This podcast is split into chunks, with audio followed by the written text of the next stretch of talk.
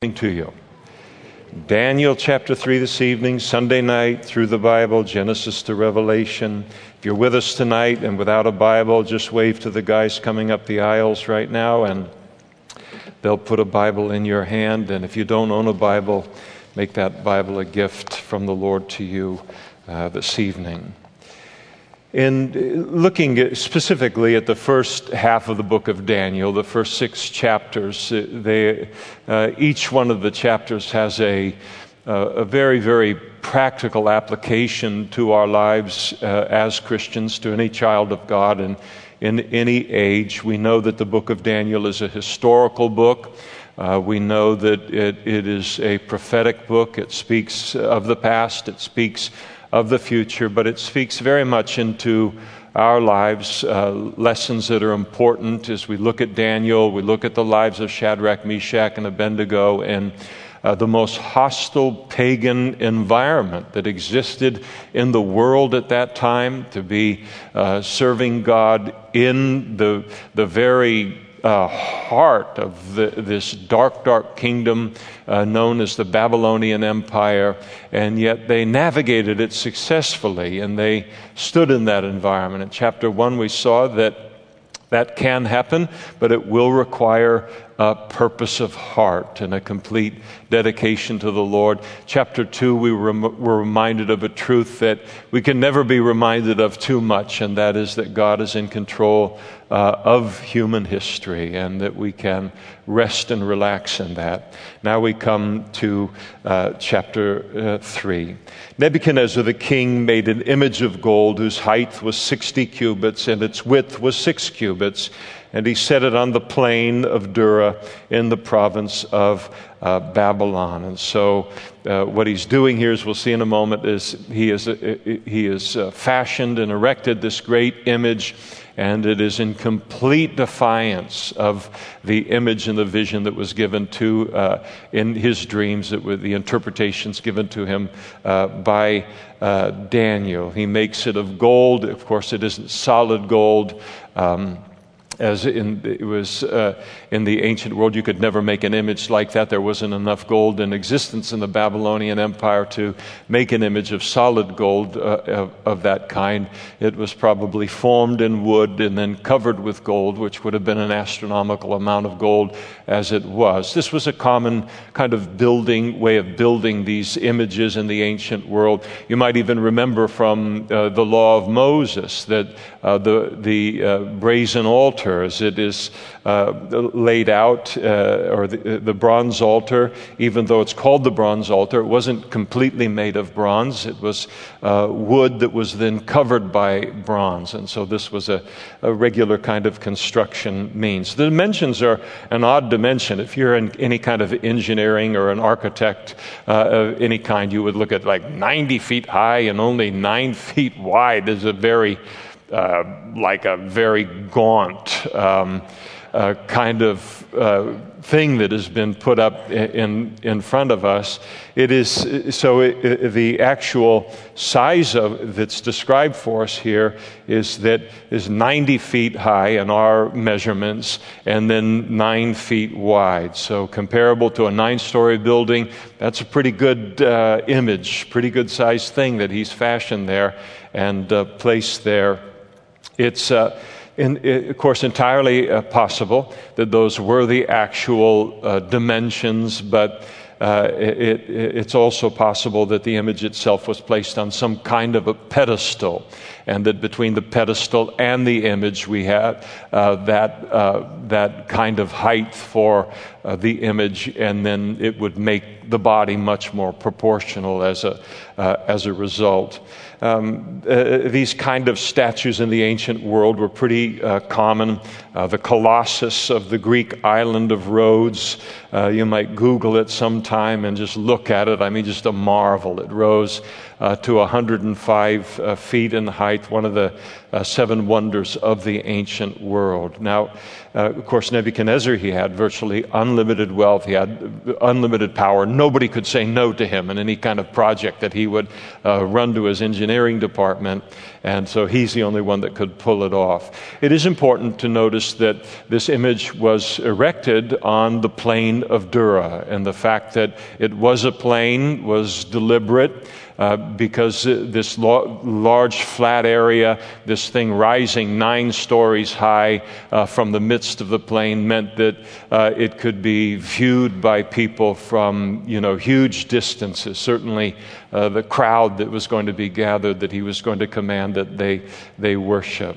What what Nebuchadnezzar appears to be, and almost certainly is uh, communicating in the creation of this this uh, image, all of gold, is as we remember the interpretation uh, of the dream in chapter two, where there was this great image that he saw in his dream, and the head was of gold, and then the, shoal, the chest and arms were of silver, the gold representing the Babylonian Empire, uh, the silver representing the Medo-Persian Empire, and then the waist of this great image in bronze representing Uh, the Grecian Empire, and then you have these legs that are made of iron representing the Roman Empire, and then the, the feet that were made of iron and clay representing a final world ruling empire that will exist in the last days. Daniel told them, he told them with, uh, without any uncertainty at all, he told them the dream is certain and its interpretation uh, is sure. It makes you wonder if God didn't know what Nebuchadnezzar, of course certainly he knew, but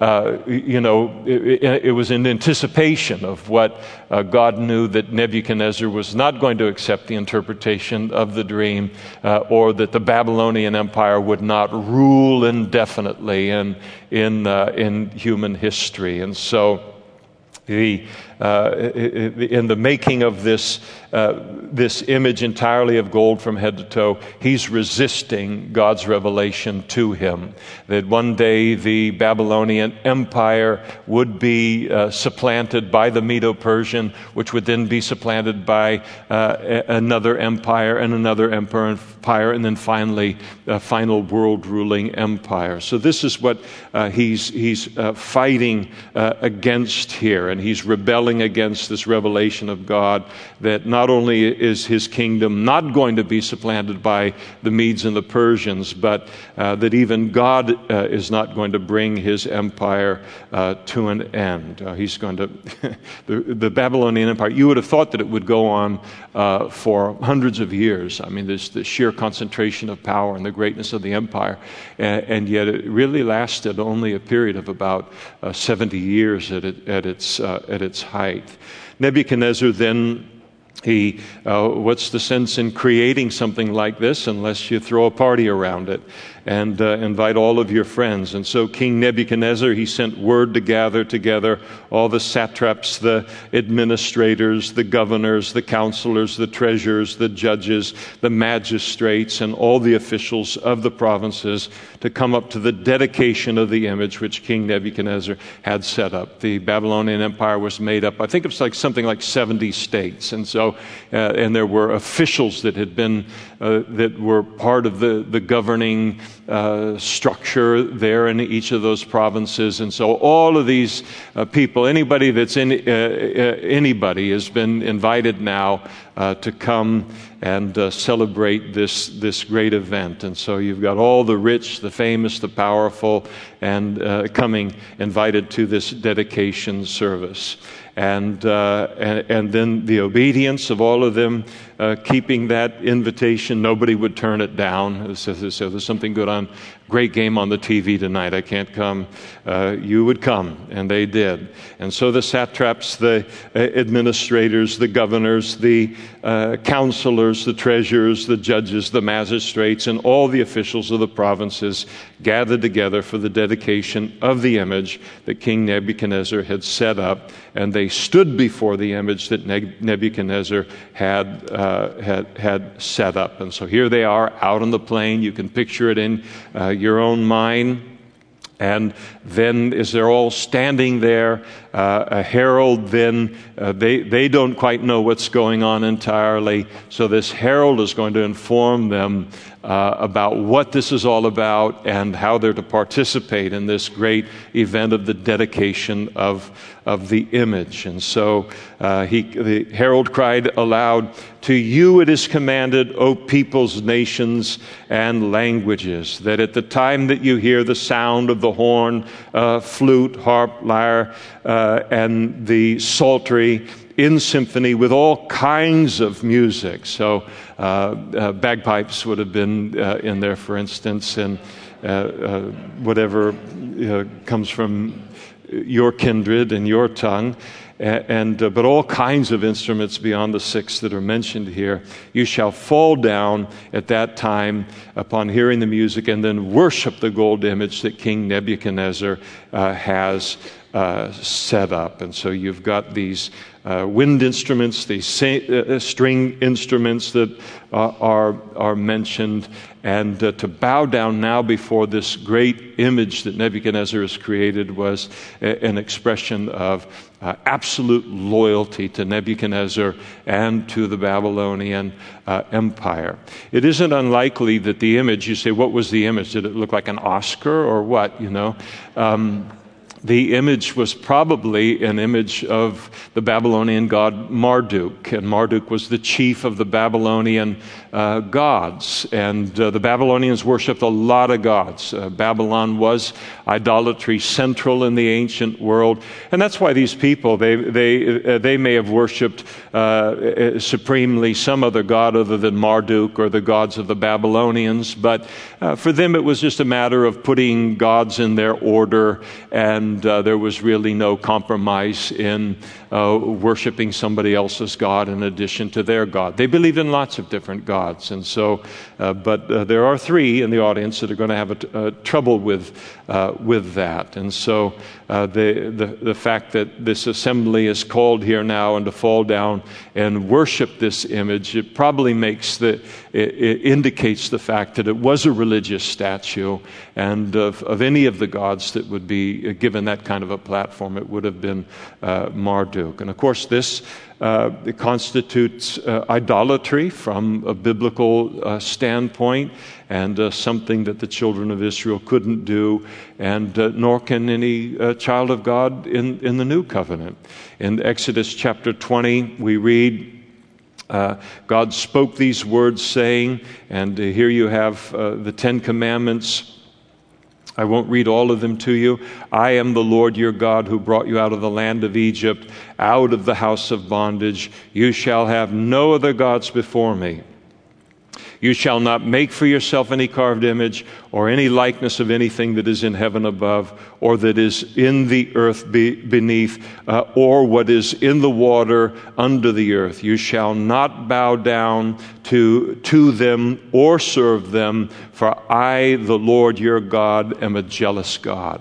Well, Shadrach, Meshach, and Abednego, who we're going to get in, uh, introduced to here in a moment, uh, listen, it, if you never ever went to synagogue, if you never ever got introduced as a Jew to the Jewish religion, you would at least know the Ten Commandments.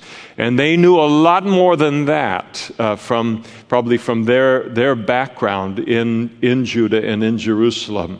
And so they knew this was something they were not going to be able to do without violating one of God's commands. And to violate God's commands uh, intentionally is to compromise. And so Uh, they, uh, this is the, the fix that they're in. And then just to make sure that everybody's uh, got their head in the game, uh, nothing like uh, a great threat. So in verse six, "And whoever does not fall down and worship shall be cast immediately into the midst of the burning fiery uh, furnace." Now, uh, execution uh, of, of prisoners in the ancient world, certainly during the Babylonian Empire, it wasn't uncommon uh, at all.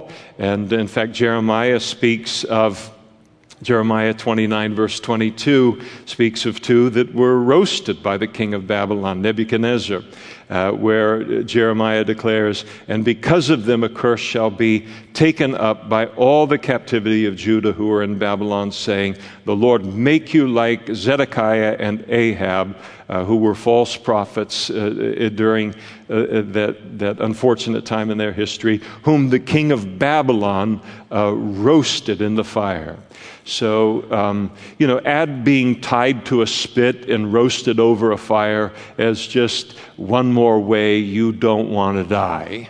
And uh, and uh, but this was this was this was not just he's not uh, just talking metaphorically or with hyperbole. This is something that he would actually do uh, to people. So clearly, Nebuchadnezzar is very serious about this. He's again using the carrot and the stick and inviting everyone. The great privilege of being in that event, but then this great warning. And so he would have he would have viewed uh, any uh, defiance at all as as a criminal uh, act. And so at that time, here we have the obedience of, of the crowd. So at that time, when all the people heard the sound of the horn, flute, harp, and lyre, and in symphony with all kinds of music, all the peoples, nations, and languages, they fell down and they worshiped the gold image which King Nebuchadnezzar uh, had uh, set Uh, up. And so here you've got Nebuchadnezzar. Everything, there's nothing about this. Nobody, he didn't wake up that morning and say,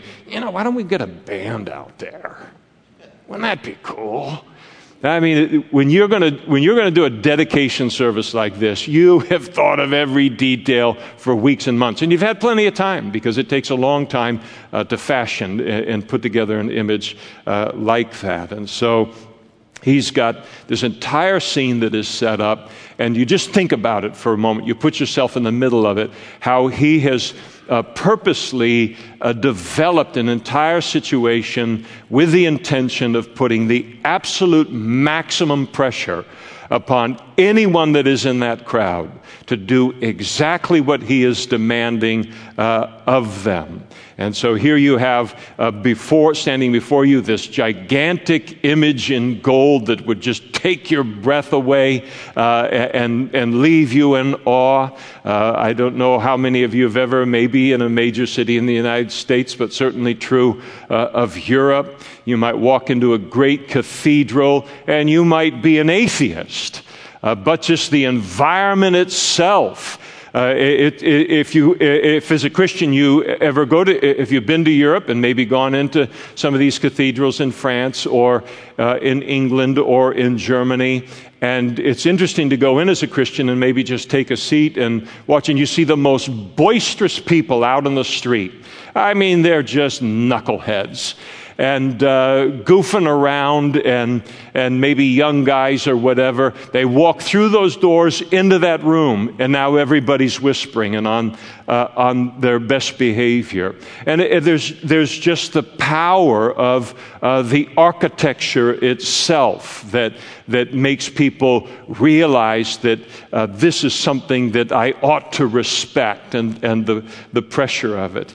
Certainly in the all of this, you have the, the presence of the, the most rich and famous and powerful uh, people in the world. And so uh, that's, you know, you've got hundreds and thousands of these people. And when you've got uh, that much power concentrated in one place, and they're all going to do the same thing, it makes it even harder to stand uh, against it. And I, I mention these things simply so we can put ourselves in the shoes of these three, and what it required of them not to bow down uh, to to the uh, image. I mean, if you if you think that um, only teenagers are susceptible to peer pressure, you are not paying attention in life.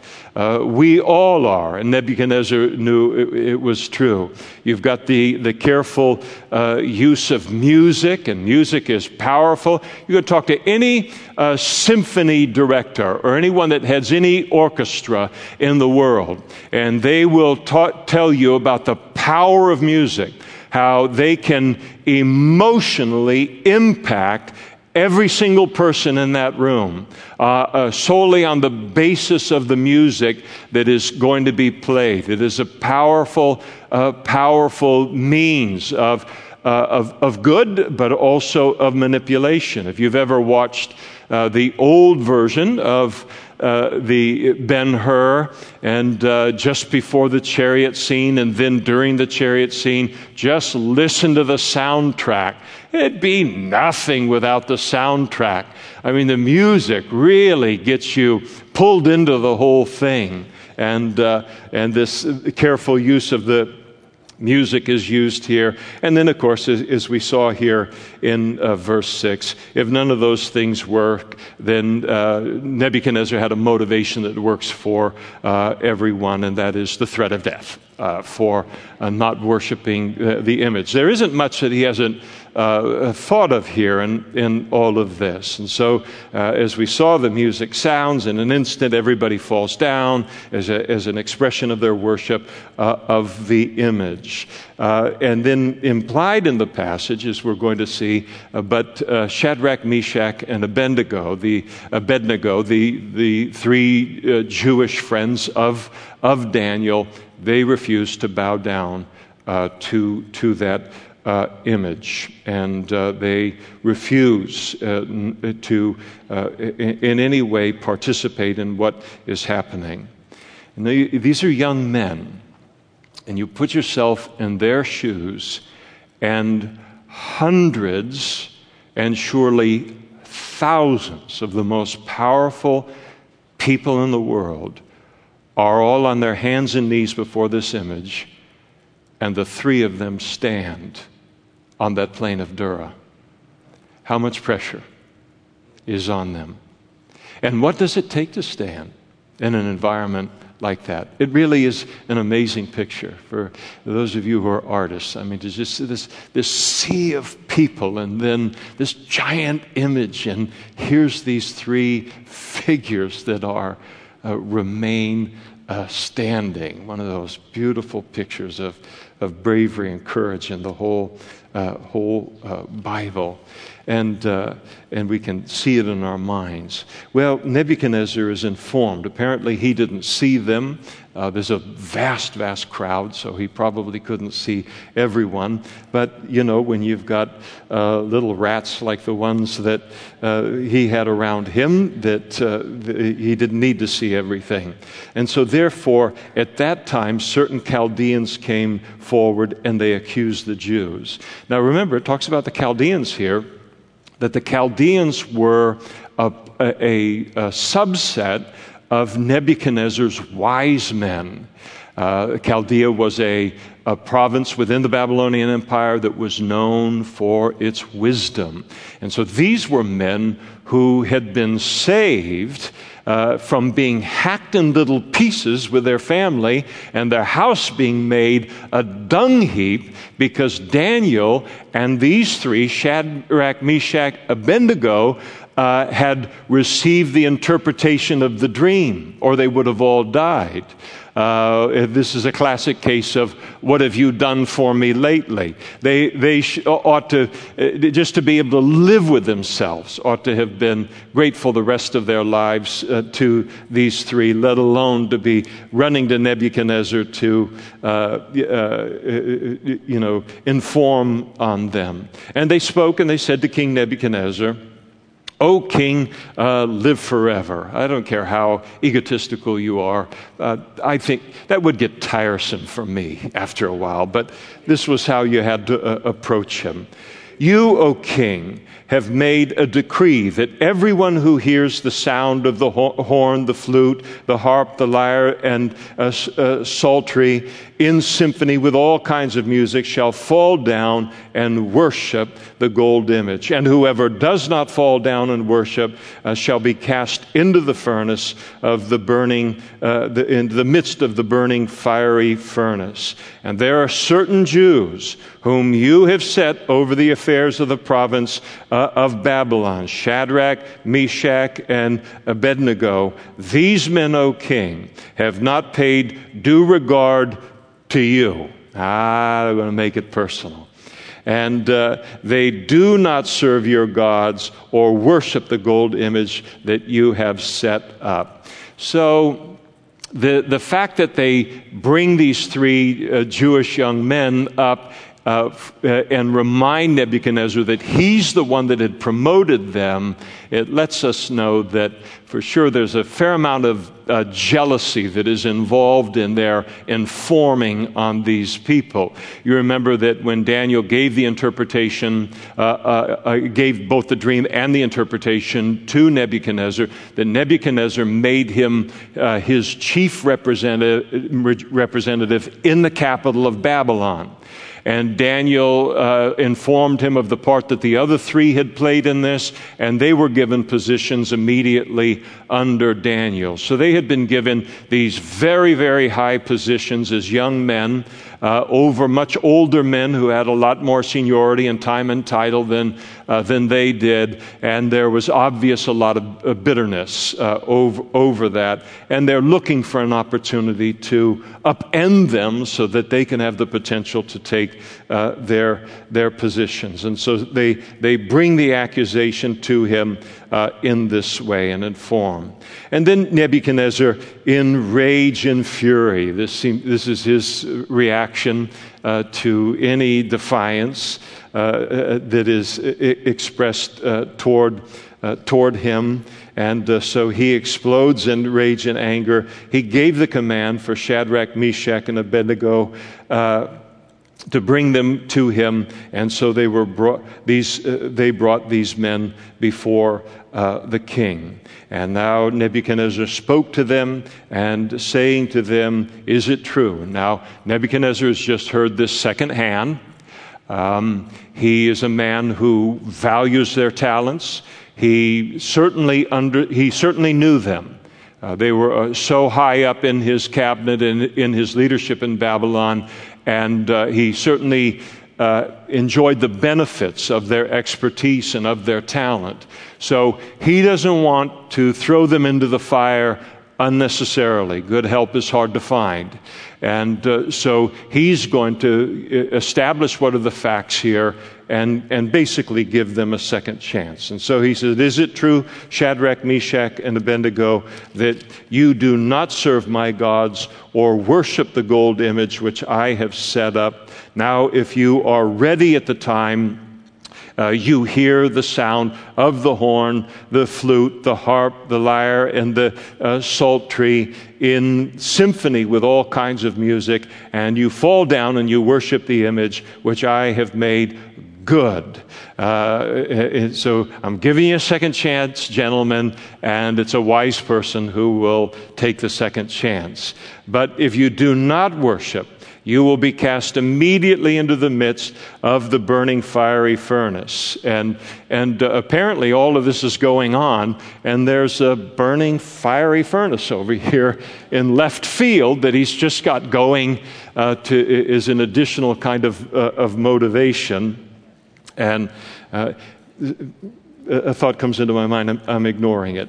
Uh, so and then he goes on and he says, "These are problems I have." And and so he then tells them, "And who is the God will de- who will deliver you from my hands?" Uh, don't ever say that about God, the God of the Bible, because you're going to get introduced to him, uh, sometimes in a very unpleasant way. He will be introduced to God uh, formally in the in the next chapter, but uh, in a, in in some degree in, in this chapter as well. Uh, and, and in essence, he's kind of saying, uh, "Listen, all right, your God can uh, make known dreams. Your God can make known uh, the interpretation of dreams, but your God cannot deliver you from someone like me. And all I've got to do is make the order, and you're going to be thrown into uh, that uh, that uh, smelting pot, into that furnace that is over there."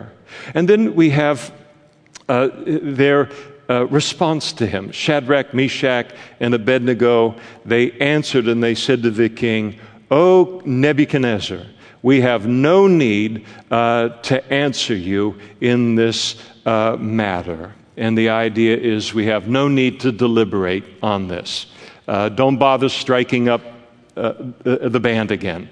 Uh, they're probably union. It's going to cost you a fortune. No need. Uh, uh, don't uh, don't bother with that uh, anymore. Don't do it for our sakes. uh, because nothing is going to, to uh, change here. In other words, they're they're letting Nebuchadnezzar know that this uh, they they all of this is just already a, a completely settled issue in their lives. We will not bow down to that image, even under uh, the threat of uh, death. And there, uh, and again, it is so important that our convictions about what we will live for and what we will die for, not as human beings, but as children of God, uh, those convictions uh, need to be in place in our lives before they ever get tested. If uh, Shadrach, Meshach, and Abednego were standing there in this place and they thought, wow, we've never thought of this before. Uh, we need to do kind of a huddle and figure out what we're going to do. That is no time to be figuring out what are the boundaries in my life that I will not cross uh, in terms of what God has commanded in His Word, because that moment in time is not a place, a good place for trying to figure that out. That needs to be worked out between us and God and our relationship with God long before any pressure is put upon us as Christians to compromise, whatever that, that compromise might be. I remember reading as a fairly new pastor, and I remember reading the story of uh, James Calvert. He was a missionary uh, to the cannibals of the Fiji Islands, and it speaks to all of this. And the captain of the ship that brought him uh, to the Fiji Islands, uh, as they were about to disembark to go onto the islands, uh, he, he tried to turn James Calvert and, and the, the Christians back from going there. And he said, "You will lose your life and the lives of those with you if you go among such savages." And uh, uh, James Calvert replied, "We died before we came here." And and that that is the same kind of spirit. You can't threaten us with death here uh, because we died uh, to the will of God uh, long before you ever uh, put the threat of our physical life Uh, in in in jeopardy to test what our commitment is is to God. I, I think it's easy for us to kind of tend to think of a martyr solely as someone who has died for uh, their uh, faith, but uh, it is very important to realize that the biblical sense of the word, uh, a person can be a living martyr, because uh, to be a martyr, uh, it, th- that word as it's used in the Scriptures, it simply means a witness. You might remember in Jesus' uh, letter to the church at Pergamos, and recorded in Revelation chapter two, there was a man by the name of Antipas that was a part of that uh, church who was killed for his Christian faith, and Jesus referred to Antipas as my faithful Uh, martyr. And he said, uh, I know your works, where you dwell, where Satan's throne is, and you hold fast to my name and did not deny uh,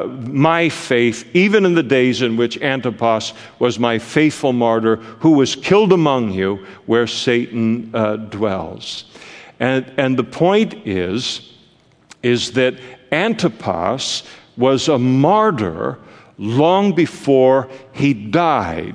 And it's very, very important for us to understand this as Christians and to apply it to our own Christian lives. Death does not make us a martyr, biblically speaking.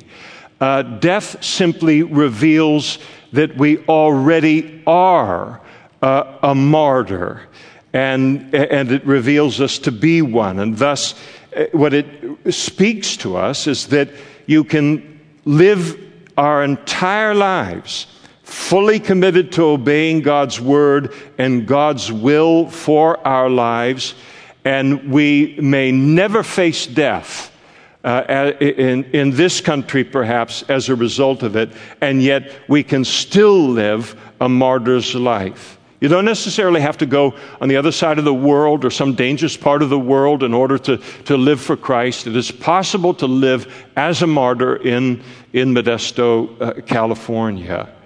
And Paul said precisely the same thing concerning himself, and and and not just concerning himself, but concerning all living martyrs in, in this sense. When he wrote in Galatians two twenty, he said, "I have been crucified with Christ. It is no longer I who live, but Christ lives in me, and the life that I now live in the flesh, I live by faith in the Son of God who loved me and gave himself for me." Uh, he, he was basically saying, I am alive in a physical sense, but I am a martyr. I am fully dead in another sense.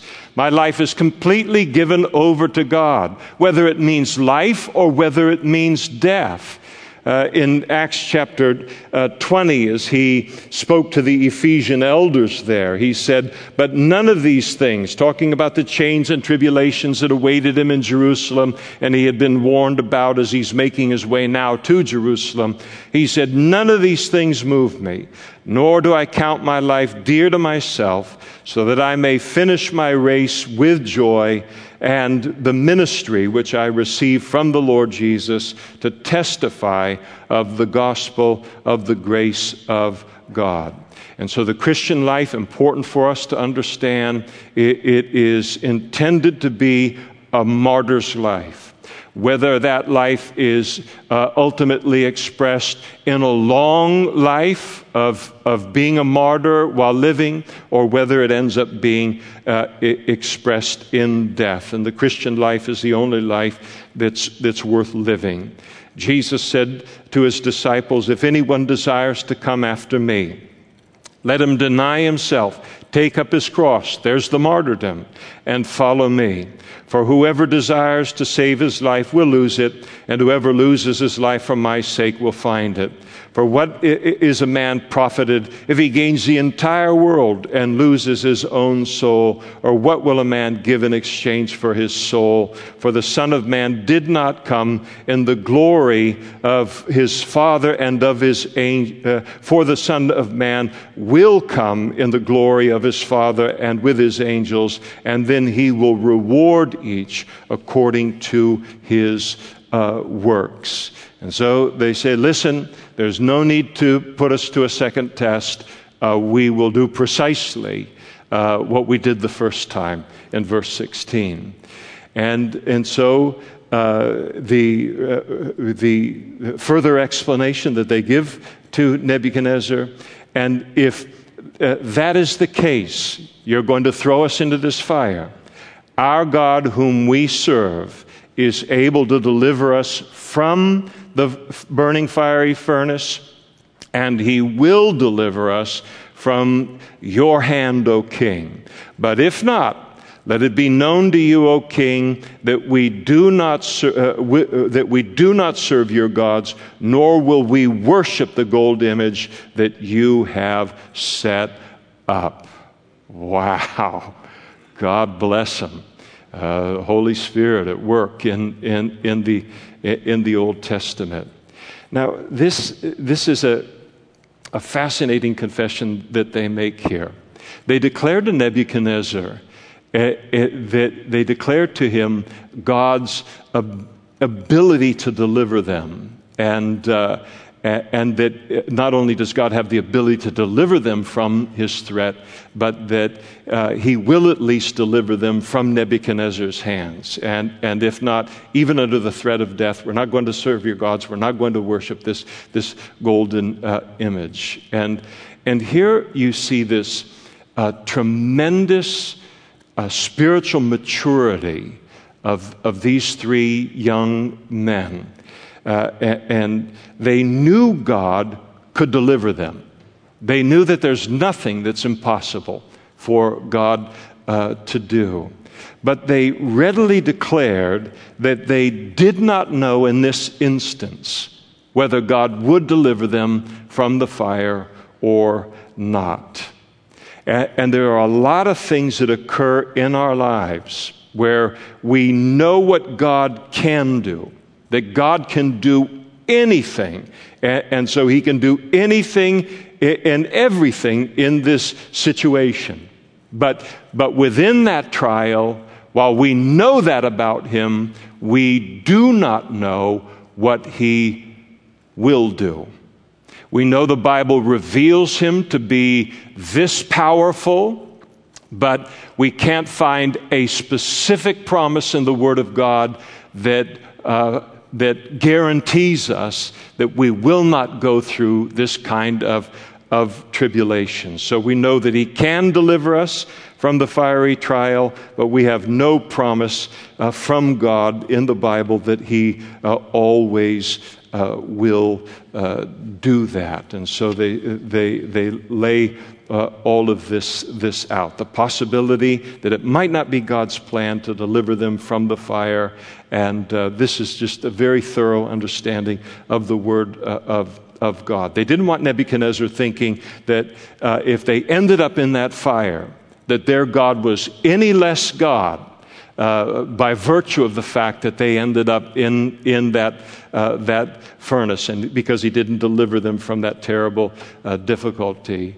Now, there are many uh, faith teachers today uh, who would would say that uh, a, a Christian to kind of make this kind of a statement that they're making here is kind of a, a, a cop-out, and and uh, they'd say that Christians possess, possess a, a lack of faith for Uh, leaving God uh, any other option than the one that we want. Uh, so we just claim that promise, we just believe that promise, and somehow our faith in a promise God hasn't uh, given us in His Word, God is going to be uh, kept uh, to that. Uh, but But then uh, God doesn't look at that at all and, and say that a person that looks and says, God may do it, he's perfectly capable of doing it, but he may not do it. Uh, there, there is, there, God doesn't view anyone as lacking faith related to that kind of a, of a, a, of a situation and an understanding of him. In fact, he te- the Holy Spirit in the New Testament, in the book of Hebrews chapter eleven, the great Christian hall of faith that is there, these three Hebrew children are listed in the hall of faith with this understanding of God. And in uh, verse thirty-four, as he's listing uh, who through faith uh, subdued kingdoms, worked righteousness, obtained promises, uh, stopped the mouths of lions, Uh, quench the violence of fire. Here, talking about these three, escape by the edge of, uh, escape the edge of the sword. Uh, out of weakness were made strong, became valiant in battle, and turned to flight the armies of, of aliens. But but to call the, uh, uh, this phrase that they use, but if not uh, concerning God, to call that a lack of faith anyway, is, is to ignore the book of Acts. It is certainly to ignore the epistles of the New Testament, and, and it is to ignore the life of Jesus uh, himself and the Garden of Gethsemane on the night before he was crucified. And he went a little further and he fell on his face and he prayed, saying, O Father, if it is possible, let this cup pass from me. Nevertheless, not as I will, but as you will. And that's a mature understanding of what the Word promises us in the midst of tribulation in life. I have watched so many Christians suffer in, in, in thirty-five years of pastoring such heartbreaking crises of faith in their life, and, and such a, um, a terrible turmoil in their relationship with, with God, because they Uh, claim from God what God has never promised us. They claim promises that do not exist in the Bible. There is no promise in the Bible that guarantees us as Christians that we will always be spared suffering and uh, trial. And they, they demonstrate the maturity of confessing God can, but He may not in His, his sovereign will.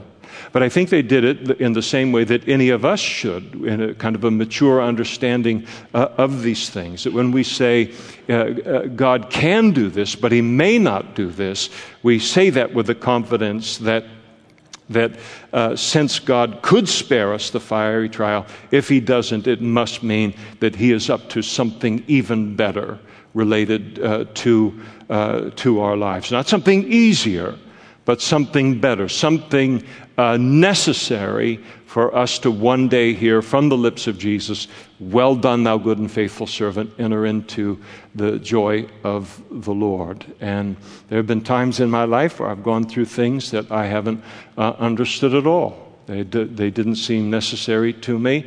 And, uh, you know, you lose your bearings. The trial is so difficult. It's so awful. All I want is to get out of it. And, and I think you understand those kind of trials, of course.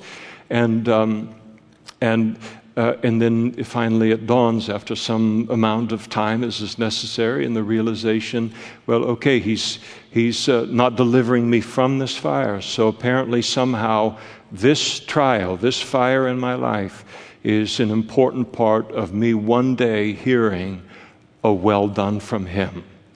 And uh, that perspective in a trial can take us a, a long way and fuse a lot of perspective and a lot of uh, of, of encouragement in in uh, in a trial. I, I mentioned it every so often, this uh, saying uh, that I, I love so much, an old saying uh, uh, that God nothing does nor suffers to be done. What, but what thou wouldest thyself do, couldst thou see the end of all he does as well as he. And uh, my friend now in heaven, uh, Bill McDonald, he translated it this way to make it simpler for all of us. God answers all my prayers the same way I would answer them if I had his wisdom, power, and love. And it's it's true, absolutely uh, true. I think that this also uh, speaks to us an important lesson about the fact that as we just simply walk with God and obey God, that our Christian faith will ultimately come out into the open in the various environments. We all we all want people to see Christ in our life, God in our life. We want them to know that we are a Christian in a way that looks like Christ. And and so we want to reach them with the gospel. We want them to see the kingdom of God represented through our lives. These are all desires that we have. And um, and here we see how that will become known through our lives as we just simply live our Christian life obedient to the Word of God. We don't have to put pressure upon ourselves to do some kind of a goofy thing in order to let everybody know that I am a Christian, and, and some kind of carnal, fleshly kind of thing. You don't need to begin speaking in tongues during a staff meeting uh, or in your homeroom class. And but there, we can put pressure on ourselves. We I want everybody to know that I'm a Christian and that I'm different, and I, I want to you know to reach them with the, the kingdom of uh, of God. And uh, sometimes we just can do goofy things that are just unnatural. They, they make everybody uncomfortable, and they do more damage than than good. Now, we should listen to the Holy Spirit no matter what he tells us to do in any particular environment. That will always be uh, be be right. But when we simply obey God's word and we refuse to compromise his word, that's going to out you and me in the course of our lives. Uh, it just is going to, in the corruption uh, of uh, of the world that we live in. You don't have to sweat uh, you becoming known as a Christian or to make it happen artificially. It will simply happen. But the beautiful thing about having it happen on the basis of Uh, standing upon a biblical principle or a biblical command is that then people find out we are Christians in a way that isn't frightening to them. And and so we might explain to a boss, or we might explain to whoever it might be as the pressure is being brought to bear, and say, I cannot do that. I cannot do that. The Bible tells me I cannot do that. My relationship with God is the most important thing to me in my life, and it is that relationship with God that makes me the valuable, hardworking employee that I am for you. And and, and so the, what you value means this is true about my life. And that will make sense to people. And we're letting people know that we're Christians in a way that is safe for them. They'll understand that. And in a way that looks like Christ, uh, in a way that protects the reputation of God. It protects protects the reputation of, of Christianity. And uh, so uh, we see this, this beautiful natural thing. They are just being a Christian in that environment, and everybody is going to know that they're a Christian before everyone in the Babylonian Empire, before all of this is said and done. And so Nebuchadnezzar's response to this was, uh, cool. I was completely wrong about all of this, and I'm so sorry.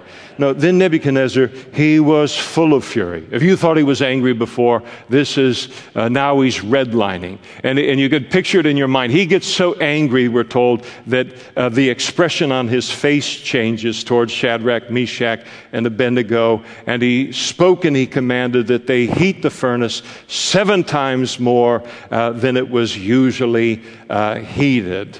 And then he commanded certain uh, mighty men of valor uh, who were in his army uh, to now bind Shadrach, uh, Meshach, and Abednego, and uh, notice that word bind, and then to cast them into the burning fiery furnace. And then these men uh, were bound, there's the word again, and uh, in their coats, their trousers, their turbans, and their outer garments, and they were cast into the midst of the burning fiery furnace. And therefore, because the king's command was urgent and the furnace exceedingly hot, the flame of the fire killed those uh, who took up Shadrach, Meshach, and Abednego. So you see them just racing toward uh, this fire like a, a steel mill. The fire's just coming out, and they know in order for us to launch these guys into that opening means we're going to die. And uh, and uh, and yet uh, here uh, they did it, and they cast them then into the fire. And these three men, Shadrach, Meshach, and Abednego, uh, they fell down, bound. There's the word again, uh, into the midst of the burning fiery uh, furnace. And then, uh, as all of this is going on, everybody's, of course, glued to the furnace.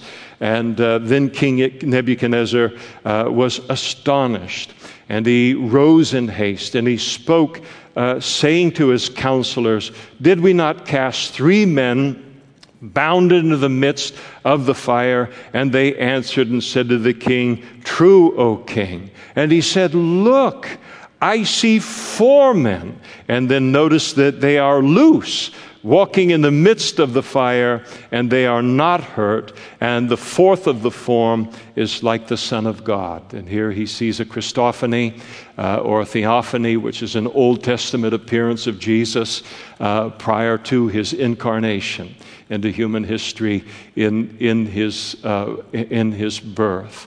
And you notice here we see what the Bible does promise us as Christians. And the pro- the promise is not that we will be spared fiery trials, but that he will never leave us or forsake us in those fiery trials, that he will be with us in, in those trials. Sometimes you look at people and they're in just the, the the kind of trials and difficulties, and sometimes it's like four trials have come, uh, one on top of the other, and you just think, how in the world are they surviving that? And and how they are surviving that is that uh, Jesus is with them in a in in whatever we need him to be in his presence within our lives, in whatever circumstance we're in, he becomes that uh, to us. And there are things that we learn about God. There's an intimacy of relationship that is developed with God that I think is, is only developed in, uh, in, in having a number of these kind of trials in the course of our lives. Sometimes you talk to people when you're a young Christian or a new Christian or a younger person in general, and I used to be one of those. And, um, you know, you hear people talk about these horrible trials that they are in or they have been in, and you're just thinking, I never want to be in anything. Please, God, help that never to happen in my life. And um, and then you hear them say afterwards, and you know, as hard as that was and as much as I would never want to do that again, I am. Uh, I wouldn't ch- trade that experience for anything because of what happened between me and God uh, in that environment. And it is it is the truth. And uh, God meets with us in a special way. Uh, uh, there is a kind of a special revelation of Him that happens so often in the fire that makes uh, all of it uh, worth it. It is important to uh, to notice here uh, as he uh, the the fact that they are now found loose in uh, in the fire, and uh, and the the uh, uh, it will we'll continue on here in, in uh, verse twenty-six to get get into it. Then Nebuchadnezzar, he went near the mouth of the burning fiery furnace, uh, uh, evidently not too close, and, and he spoke.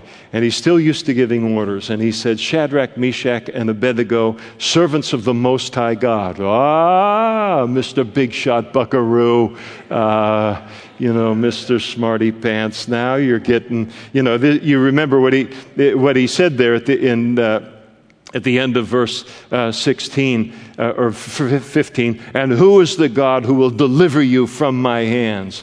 Um, big Mister God who can give the dreams and the visions, but he can't deliver you from this. And uh, and here he gets a, a second introduction to uh, the God of the Bible and the God of, of, of these servants. He said, servants of the Most High God, come out and come here. And then Shadrach, Meshach, and Abednego, uh, they came out of the midst of the fire, and the satraps and the administrators, the governors, and the king's counselors, they gathered together. I mean, they're just touching them and giving them the sm- you know the, the smell test, and uh, and they and this is what they saw.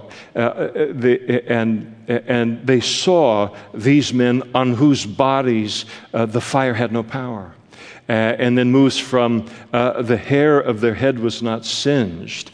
Uh, that's a distinctive smell, isn't it?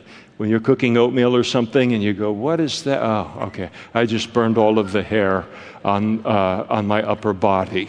Um, so even the hair wasn't uh, uh, singed at all. Their garments were not affected. And there wasn't even the smell of fire uh, on them uh, at, at, at all. And uh, one of the things that's interesting to and, and uh, worth always noting in a study of this, that uh, nothing uh, was, was burnt related to their lives. The, the only thing that got burnt by the fire were the ropes that bound them uh, when they were thrown in. Those are the only things that got burned off in the fire. They were freed and walking uh, within the fire. And uh, we may hate these kind of trials. We may hate these kind of fiery uh, trials that God uh, uh, allows within within our lives. But always when He does, and it's the testimony of every single one of us in this room, we come out of those trials freer than we have ever been before. Uh, freer from addiction. Freer from concern about what people uh, think of us. Uh, free, free, freer from the love of comfort than we ever have before uh, in our lives, our, uh, freer from our self-will and our pride and our, our self-reliance, uh, freer from our fear and, and unbelief and, and so forth. And the great observation concerning fire, of course, is that uh, it, it, it has the capacity to do great good or to do great damage, uh, dependent entirely upon uh, the material that it comes into contact with. And so when it comes into contact with wood, hay, and stubble, the things that are worthless in, in our lives, it burns all of that uh, completely away. But when it comes in, uh, fire comes into contact with steel, it always purifies that and, and makes it stronger. And these fires that God allows in our life, it's the, and, and we know it from our own experience as we see it here, it always, without exception, it always strengthens what is of value in our lives, and it burns away what is of no value. And it's important to understand that fiery trials ultimately never, ever work against us. God works them to make us freer and cleaner and stronger. He never lets them do any ultimate harm uh, uh, to us at all. And so Nebuchadnezzar spoke. Uh, he's uh, in his full politician mode here in verse twenty-eight. And he said, "Blessed be the God of Shadrach, Meshach, and Abednego." And, and uh, God's going to tire of, of this thing that he does, uh, you know, praising God and then uh, blaspheming uh, God, uh, you know, from one event to the other in his life. All that's going to happen in the, the next chapter. Uh, but uh, but here he goes again, uh, praising the God uh, of these three, who sent his angel and delivered his servants who trusted in him. And and they have frustrated the king's word, speaking of himself, and yielded their bodies that they should not serve nor worship any god except their own God. And I'm going to read that verse to you just one more time. This is this is the speech of Nebuchadnezzar. "Blessed be the God of Shadrach, Meshach, and Abednego, who sent his angel and delivered his servants who trusted in him. Uh, and uh, the, uh, and they and they have frustrated the king's word and yielded their bodies that they should not serve or nor worship any god except their own God." All they did was just obey God in a situation that was hard for them uh, to obey. It was life-threatening for them to obey. But verse twenty-eight is the sermon that Nebuchadnezzar heard from their life. And not all sermons are verbal. Uh, people get what is going on uh, more than sometimes we give them uh, credit for. "And therefore I make a decree that any people, nation, or language that speaks anything amiss against the God of Shadrach, Meshach, and Abednego shall be cut in pieces." Here we go again. "And their houses shall be made an ash heap, uh, because there is no other God who can deliver like this." And then the king promoted Shadrach, Meshach, uh, and Abednego uh, in the province of uh, Babylon. We have no Uh, word of what he did with the great image. It might have uh, ended up for sale on the equivalent of eBay in those days. Somehow, kind of an embarrassment to him uh, it, it, it, at this point in, in, in, in the progression of everything.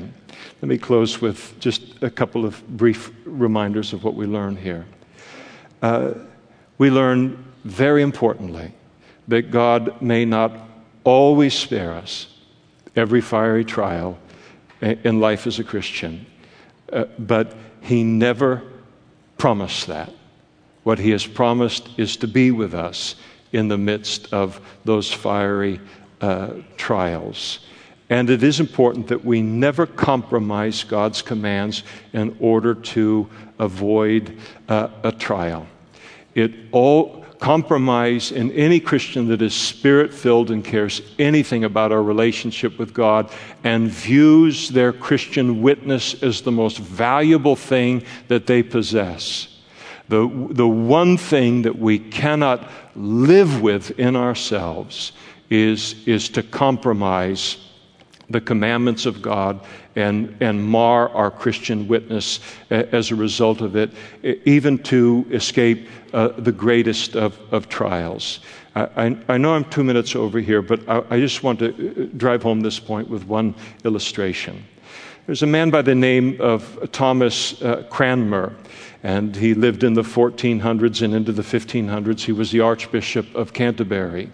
And he was tried uh, for treason. He was imprisoned under the persecution of uh, Protestant Christians uh, by a, a very, very fervent Roman Catholic uh, queen by the name of Queen Mary uh, the First. And, uh, and he publicly ended up publicly recanting his support for uh, Protestantism uh, in writing under the weight of the persecution that she brought against him. And, and, and so he, he denied and recanted the Protestant gospel, that salvation is by grace alone, it is through faith alone. And yet, despite his uh, uh, recanting of his faith, he was later sentenced to burn at the stake anyway. Uh, by, by Queen Mary. Uh, when he was taken to the scene of his execution, he asked his executioners to untie him, and they did. And then he did a curious thing. He walked straight up uh, toward the fire, and he thrust his right hand into the fire, the hand that he, uh, with which he had signed his uh, uh, recanting of the gospel, and he declared out loud, "As my hand offended, Uh, writing contrary to my heart, my hand shall be the first to be punished." And just a powerful illustration of the fact that any of us as Christians will live to deeply regret any time that we compromise God's commandments in order to uh, get out of a fix. And certainly a life of compromise will never, ever end in, in hearing that "well done" one day in our lives. Compromise takes me off of the path of being a good and faithful servant, so it puts in jeopardy uh, the one day hearing those words from uh, Jesus. This this chapter three, again, a familiar passage, but it reminds us what a, a strong uh, thing Christianity is, and a walk with God is. And it reminds us that it requires real courage, and it requires real bravery to live this life. And it's a courage and a bravery that the Holy Spirit will give us in the face of any compromise that comes against us. And today we live in a culture of ultra, ultra to the max insanity, uh, of of permissiveness and tolerance. And so we can find ourselves going along uh, to get along, and we must not do that. And and uh, but to make these stands and then watch what God does with these stands when we make them in our lives. He will always be faithful to His promises. So if you sit here tonight, or if I stand here tonight, and my life is marked by almost universal compromise, I cave on God's word every time it costs me something to obey it, or even if it's just in one or two areas of my life, to not leave a passage like this and to say, I, I, that I do not want to experience uh, the fullness of the glory of this example of what God does in that kind of a life from my own life. And and to, to say tonight, before we leave and we go get our children and go to our cars, say, "Lord, fill me with your Holy Spirit until I meet uh, every Uh, temptation to compromise with the courage and with the bravery that I see in your word in these three." And when we ask God for that, He will be faithful to provide it to us. You watch and see as we would offer that prayer as needed to Him tonight. If Mike and the worship team would come forward, we'll uh, close tonight Uh, with a song. As they're coming forward, if you are here tonight, please stand. And um, you are not a Christian. Uh, God wants you to be a Christian. He wants you to put your faith in His Son, to be saved tonight, to know Him. We'll be up in front after the service and would love to pray with you to do that this evening. And uh, if you need prayer for anything in your life, we'd love to pray with you and, uh, and for you as well. Mike, would you close us?